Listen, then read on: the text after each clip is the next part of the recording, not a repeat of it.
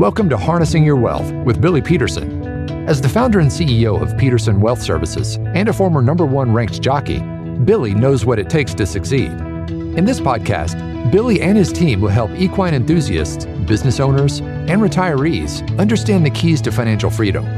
Saddle up and get ready for a ride you won't soon forget on how you can harness your wealth. Hi to you out there, sports fans. This is Billy Peterson. I am your host of Harnessing Your Wealth. Thanks for joining us today. Shaun Peterson is also on the show today, and we are going to talk about the state of the markets and all that's going on out there in the world. Shaun, this should be a fun show. I'm pretty excited. I'm I'm glad to be back, Bill. Yeah. we let you out of the cage every once in a while when we need that great insight you have. So here we are. I just wanted to start off with saying we're going to cover three main points today. I think they're what's on everyone's mind, especially in this last few weeks where we've seen heightened anxiety around the world. The economy is trying to find its footing and it's having a hard time doing it. We have a war that's broken out, and all of us have been watching that this day and age of social media, where we have information in front of us almost 24 seven. And it, it really becomes almost overwhelming at times. And people make reactions based on what they're seeing out there. And all of these things lead to more volatility in the markets. And what we call the VIX, VIX, that stands for Volatility Index, it has spiked here recently with stocks last week dropping a fair amount. And now we're down 10% from the peaks which puts us into what we call correction territory. And every time we get into correction, the media loves it because they throw fuel on the fire and agitate the news story. And then people start wondering what we need to do. And be honest, some people call and want to change everything at this point. Even though we've gone through risk tolerance scenarios and told them markets go up, markets go down, there's going to be volatility. We cannot keep that from happening. But it's just like very, very common factor. Emotion takes the best of some people when you get into these environments and they lose sight of what the markets are for and they lose faith. And I think that's the biggest problem. So when you lose faith, you, you there's a couple of options. One, you get out completely, you sell everything, you then you have to do something. So the easy choice right now is to jump into money market funds. Money markets, let's face it, they're they're higher than they've been in years, right, Shaun? They look pretty attractive at this. They do level. look attractive on paper. You're getting a nice yield, typically around five, five and a quarter percent, creeping up there. It gets pretty tempting to just say, "Hey, the hell with all the volatility. I'm just going to park my money there." But there's a cost to that. Yeah, what is that? What is the cost to that, Shaun? What's the other side of the coin? Well, I think the first thing I think of is well, inflation is much higher than that. So your your dollars are not working for you as hard as you work to earn them. Now, even though the Fed or the government's coming out with numbers saying that inflation's tapered down to three or four percent, are you saying that you're not really agreeing with that or buying that? I'm not at this point. I mean, I've lost a lot of faith in our in all the reports I get from the government or or any outlet at this point. So I just I always go back to myself. And you go to the grocery store and you can't walk out of there without spending at least a hundred dollars. You might get two sacks and it's a hundred plus dollars. So and then go fill up your car with gas or book a trip or go out, take your family out to dinner to tell me inflation is tapering, I have a hard time believing that. And I just, I just don't know if I like those numbers. And again, going back to your question about money markets and is that rate good? Yeah, it looks good on paper, but I don't think you're keeping up with inflation. And the other thing I think you're missing out on is what is the opportunity cost? Typically, when markets correct like they have, which by the way is normal, to get one 10% correction a year is normal. That's about the average. Well, markets when they're when things feel the worst, that's usually when they turn and go up. So what you're missing out on is opportunity cost with your um, money market interest rate that you think you're getting such a good deal on. And then the other risk you have is is reinvestment risk. Rates aren't going to stay this high forever. There's going to be a turning point where the Fed pauses on their rate hikes and then start cutting rates and then you're trying to reinvest in your money markets or your CDs and you're not going to get anything for it. So, and then likely the stock market has run up on you and you you missed it. You felt like you were doing something by by being smart and removing the volatility, but really you've kind of put yourself into a corner. If you now short term money, I hey great. If you know you want to park it for something short term under a year, a goal you've got, and you want to earn a little interest along the way, I think a money market's a good option. Mm-hmm. But don't be fooled for long term money. That's a great point because it is tempting. And a lot of people are tempted to put all of their money in the money market accounts and just, mm-hmm. You know, leave them leave the stock market and bond market behind. So we understand that. But let's talk about a couple of these major points that I want to cover today. No, number one, the bond market. Let's talk about it because the bond market is very, very critical in what happens with the stock market and with the overall economy. And you've seen that the 10 year bond and the two year bond have inverted. In other words, the two year bond is yielding more than the 10 year bond, which sounds extremely counterintuitive when you consider that you have to lock your money up on a 10 year, obviously for 10 years. Yet you get less on an annual return than you do by buying the two year. And this goes right back to Shaun's point on the money market. So the bond market is anticipating that rates are going to go back down on a longer term or a midterm basis. And so people would say, well, I would I wouldn't want to buy a 10 year if I can get a higher yield on the two year. But the reinvestment risk on the two year is the problem. As those bonds come due, the the markets are s- s- trying to tell us that the yields are going to be going down, not up. So over the next couple, three, four years, your reinvestment risk gets worse. Now, if you lock in a 10 year, you, you have that money staying fixed for that period of time. Mm-hmm. So inverted yield curves usually tell us that there's a recession on the horizon. We've been talking about that for a while. That doesn't mean anything by itself. It's just saying there's a recession. Usually that's after the fact. Everyone out there is making fear mongering statements that a recession is coming and pending and looming and in, it could start within two weeks. This is not like some major event, some bomb's going to drop. This this mm-hmm. is not that. This is just looking back on the data, so going backwards and saying, "Hey, the economy slowed down for a quarter from the prior quarter." And if it does that two quarters in a row, bingo, we just lived through a recession. And that's very, very normal. We've had so many recessions in the last 50 years that, I mean, I think there's been double digit number of recessions and we go through each one of them. The market resets, the economy resets. But what we're doing right now is the Federal Reserve is trying to find a way to manage the inflationary environment that was, by the way, created by silly, and I'll call it stupid policy at the highest level. And that was all managing through the pandemic and making choices that were counterproductive to the sustainability of an economy. And yeah, it provided a short term jolt to the market, but it was all money that was thinly created and now needs to be drained or re- absorbed back out. So higher interest rates leads to higher costs for borrowing which leads to lower profits for businesses, which is why the markets are now in this volatility stage. And corporate profits are going to be hurt. And consumers are going to be discouraged from borrowing. So all that's just a factor of trying to slow the economy. They're trying to manage through this. Also, housing is going to slow down because people are not going to be excited about picking up a seven or an eight percent mortgage. And studies show that mortgage levels are expected to remain at six to six and a half percent all the way through 2025. So that's going to have be a headwind or a drag on on housing and activity. The big trend right now is what, Shaun? Rental. So Rental. people have stopped buying homes, single family homes. They're, they're renting. That that market's getting very crowded. You know, we've had people talk to us about buying rental properties and buying a rental house, and that that's going to be their investment of the future.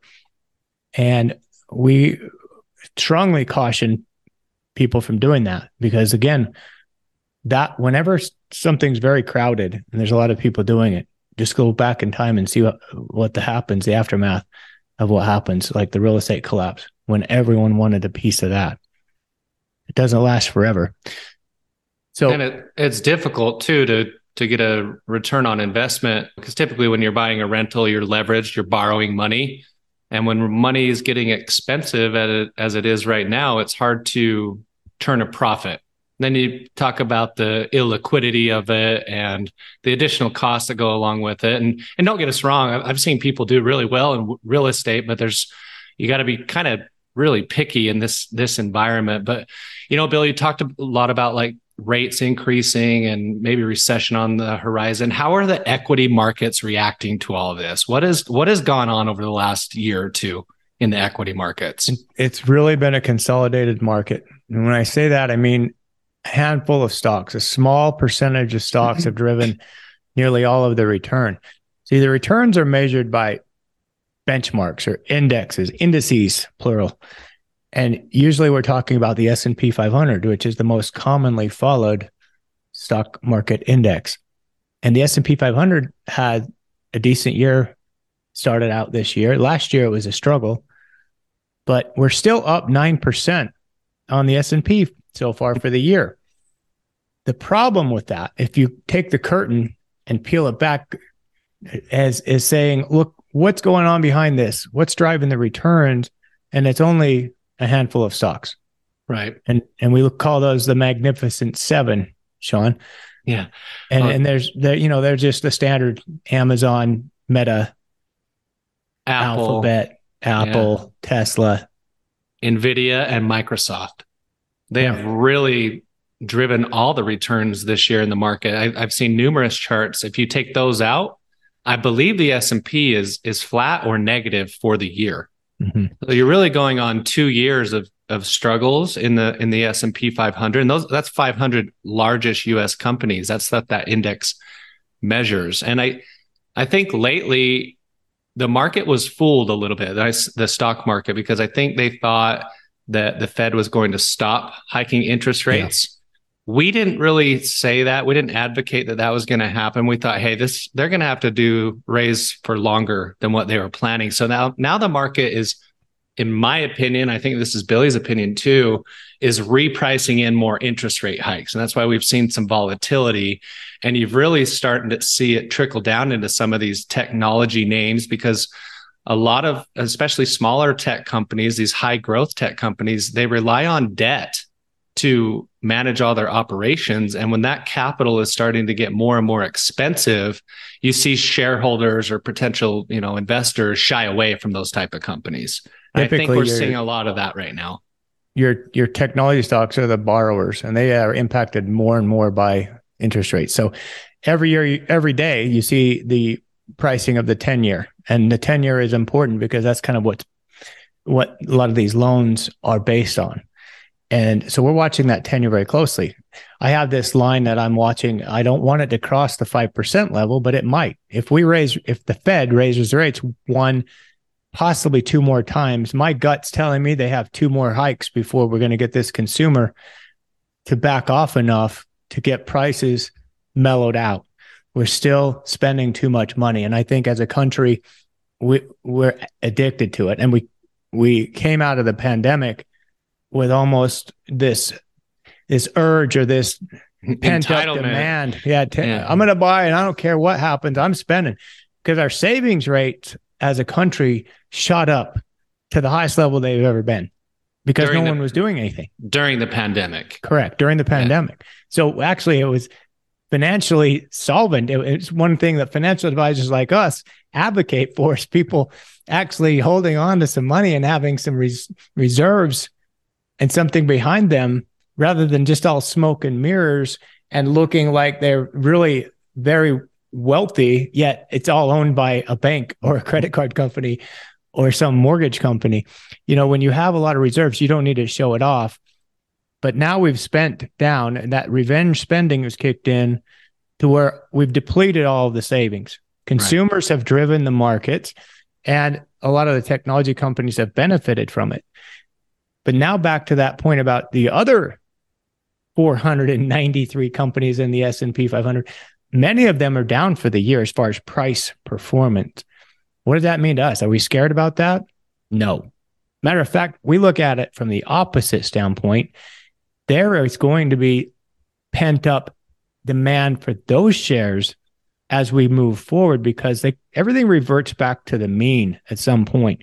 The averages matter. And when these companies are going for years without any price appreciation and and they still have the earnings, they still have the quality of the company, the employees, everything is still as it was for the most part. Those shares are sooner or later going to become unlocked and the price is going to appreciate back up to their average annual levels if all things being equal. So, getting back to the interest rate environment, we need to see the Fed hit the peak interest rate cycle of this cycle. And we think again that maybe one, probably two more hikes. You're going to get one more this year, probably one more in the first quarter. And then I think they're going to pause and hopefully we start to see the numbers play out to where it's going to be a soft landing and not a hard, sudden, rocky landing. Uh, another thing I think is getting the consumer to maybe reevaluate the, the spending habits and maybe decide, hey, we're not going to spend as much, is all the uncertainty going around the world. And whenever there's uncertainty like this going around around, around the world, I think by and large, consumers want to protect what they have because they don't know what's coming down the pike. So that is acting almost like a curb on spending, as well as this recent surge in oil prices. And oil prices are almost always spike whenever you have conflict like this, especially conflict in areas that are big oil producing regions for the world. And our country these last few years has become dependent on foreign oil. At one point, let's just say it, was under Trump, we were energy independent. And now we are not because of the green energy push. We are no longer energy independent, but we're still using a ton of oil. So we want other countries to, I guess, pollute the environment if that was the if that was considered the problem. Uh, but we'll buy it from them, and we have uh, a ton of resources here that we're not using. So again, that's another consumer cost that has to be factored in. And at some point, if the if oil keeps climbing, that is also going to have an effect on consumer spending. So those all those things combined are having an impact on the equity markets. More sellers than buyers right now. More mm-hmm. sellers than buyers. That's really what it boils down to.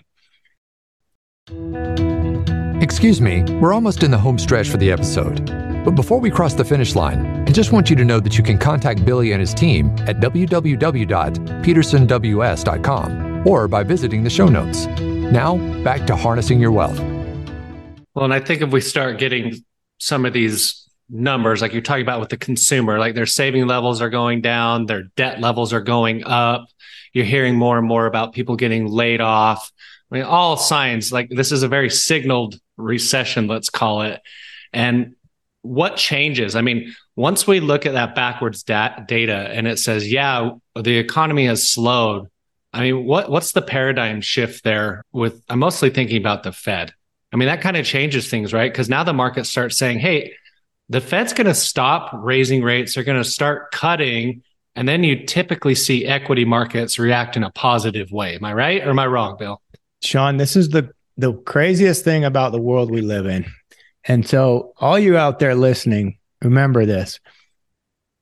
When we get into a market like this, bad news is good news. And that's weird. What do I mean? What do I mean by that? Well, you start getting bad news from an economic standpoint. The data comes in, there's a slowdown, more jobless numbers. Housing doesn't meet the levels that was expected. That's bad news. Mm-hmm. So people would think, well, that's an immediate reason for a sell off. Market's going to go down. But actually, hmm.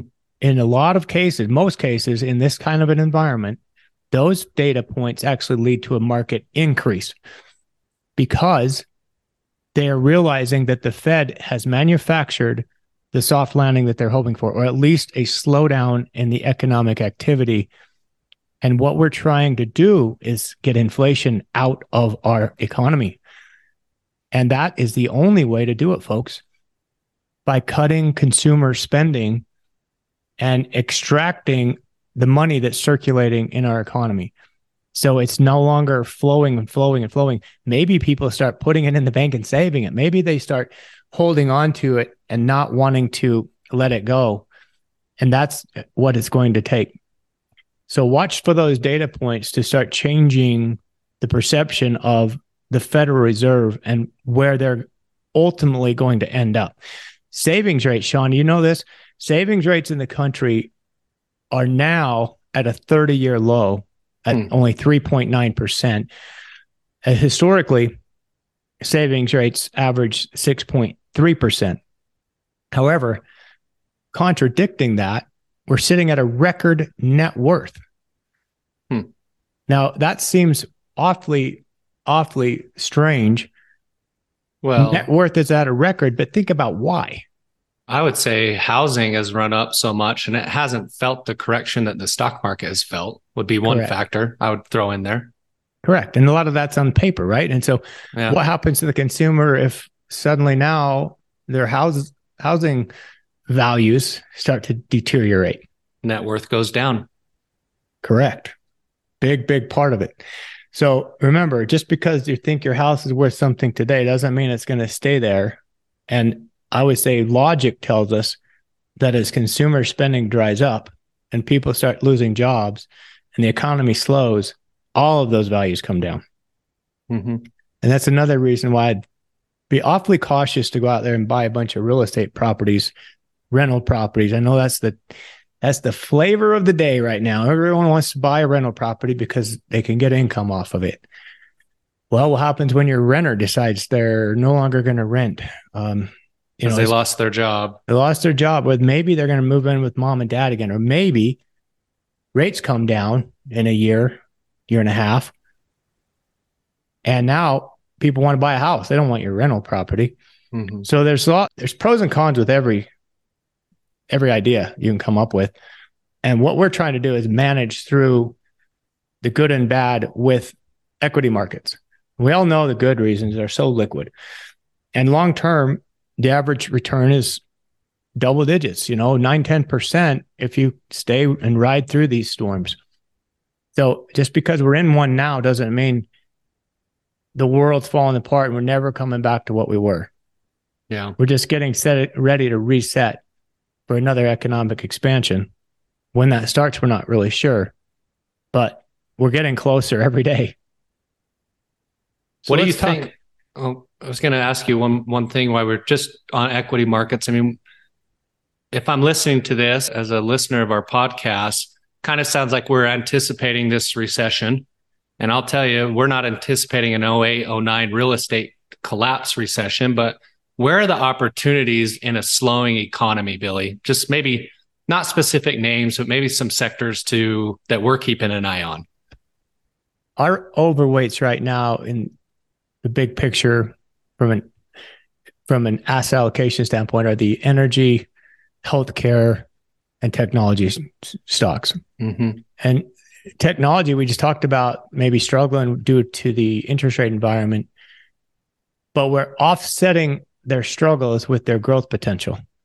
Growth potential is phenomenal for technology companies for the next 10 years. That's a lot to do with demographics, but also to do with this whole new wave of new tech we call artificial intelligence. And from what we read and the information that we're getting, it's a game changer for everyone, for the whole world of how we're going to operate, how we're going to communicate, how we're going to function as a society. And the companies that are front and center looking at AI and the ones that are providing those types of services and are in front of that have a chance to make a lot of money. So we're still very, very attracted to t- technology. We've increased our energy allocation twice this year, and that's due to providing some more defensive characteristics and stability. And we think the cash flow is phenomenal in the industry right now. Tons and tons of cash. You've seen the consolidation pick up here in recent weeks with with Pioneer getting bought out, by Exxon and then Hess getting bought out by Chevron, you're I think you're going to see more of that mergers, acquisitions, consolidation. There's a ton of cash, and these companies want to buy the earnings of these other businesses. So we are we are excited for the outlook of energy, and in healthcare, another overweight. Again, aging population, defensive characteristics, tons of cash flow, and we think they're going to manage the uncertain environment with the next 12 months better than than some others. So those are the ones we like the most. Good. We're not, yeah, we're not really, really bullish on the REIT or real estate complex. We're not very excited about the utility area, the industrial area. So we're, we're kind of trimming back. We're also trimming back on the consumer discretion. Again, with people slowing down their spending and they're they're not have to have stuff, they are going to stop some of those maybe I don't know, frequent purchases that have become habit. So what do you think when that comes to mind? Just some of the things that aren't necessary to live your life. That that's where it's going to get cut.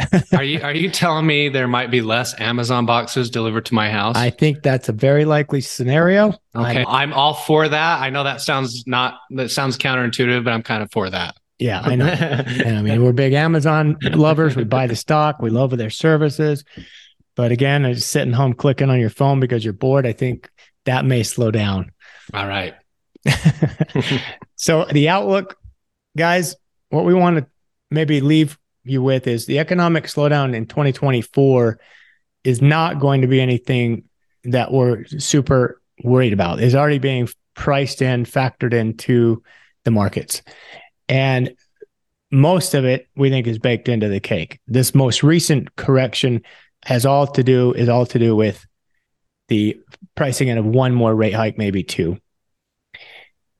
Also, if we get peak rates or interest rate peaks or peak out in 2024, mid 2024, I think you're going to start seeing the sentiment coming back into the market for positive expectations for future growth.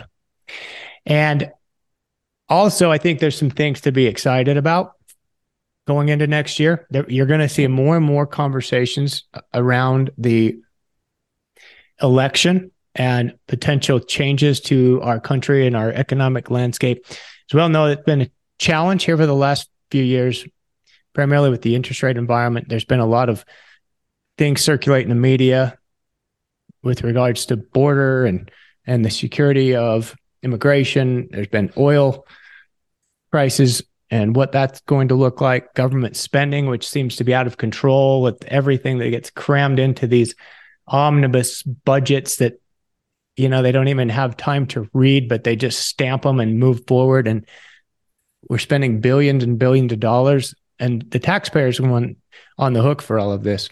So I think people are fed up with a lot of the things going on in in Congress. And of course, you know, politicians have some of the lowest approval ratings in the history of our country. so there's a lot to be excited about, though, going forward. Interest rates are going to peak, they're going to head down. Corporate profits are going to reset. We're going to see some changes to some of the things we're not happy with. And again, prices are even better than they were. So that's what we're looking at. That's what we're excited about. And I think that these are the times when most of the investment dollars uh, are are earned. When you have the best returns is when you are able to buy and defer into markets that are a little bit uncertain. Bond market is down for the last two years. That's unprecedented. We had a 15% correction in bonds last year, and then the U.S. aggregate bond index is down another two percent for the year, year to date. So through October, and that's very unusual. So a lot of folks out there pounding the table on buying 10 and 20 and even 30 year bonds because they think that the cycle is going to change and start over now and rates are so high that they're going to be forced to cut. Remember mm-hmm. rates going down leads to bond prices going up. Right now we've been in the opposite environment. We're not quite ready to buy super long term bonds. Again one or two more hikes but i think we're getting very close. So those are our thoughts. Shaun anything final words I'm just honored that you had me on here as kind of a guest or side side speaker with you. So thanks for having me. It's always good to to chat and try to hopefully we provided our listeners with some context about all this craziness that's going on in the world. And you know, I'll tell you, as soon as we get through this craziness, there'll be something else to worry about. so there's never a blue sky, guys, but it is important to understand what's going on. And believe me, when I say this, we take our job very seriously here. And that's why we're diving into all this data all the time and trying to make the best decisions with the information that we have. Love it. Remember to take each day one day at a time out there, guys. Don't get ahead of yourself and don't be looking in the past. Just stay in the moment. It's best for your wealth and your health. Till next time, you guys stay in the saddle. Thank you for listening to Harnessing Your Wealth with Billy Peterson. Before we declare the race official, please click the follow button so you can be notified when new episodes become available. For more information about today's show, please check out the show notes. Visit our website at www.petersonws.com or give us a call at 801 475 4002. Once again, thank you for listening. The information covered and posted represents the views and opinions of the guest and does not necessarily represent the views or opinions of Peterson Wealth Services. The content has been made available for informational and educational purposes only. The content is not intended to be a substitute for professional investing advice. Always seek the advice of your financial advisor or other qualified financial service provider with any questions you may have regarding your investment planning.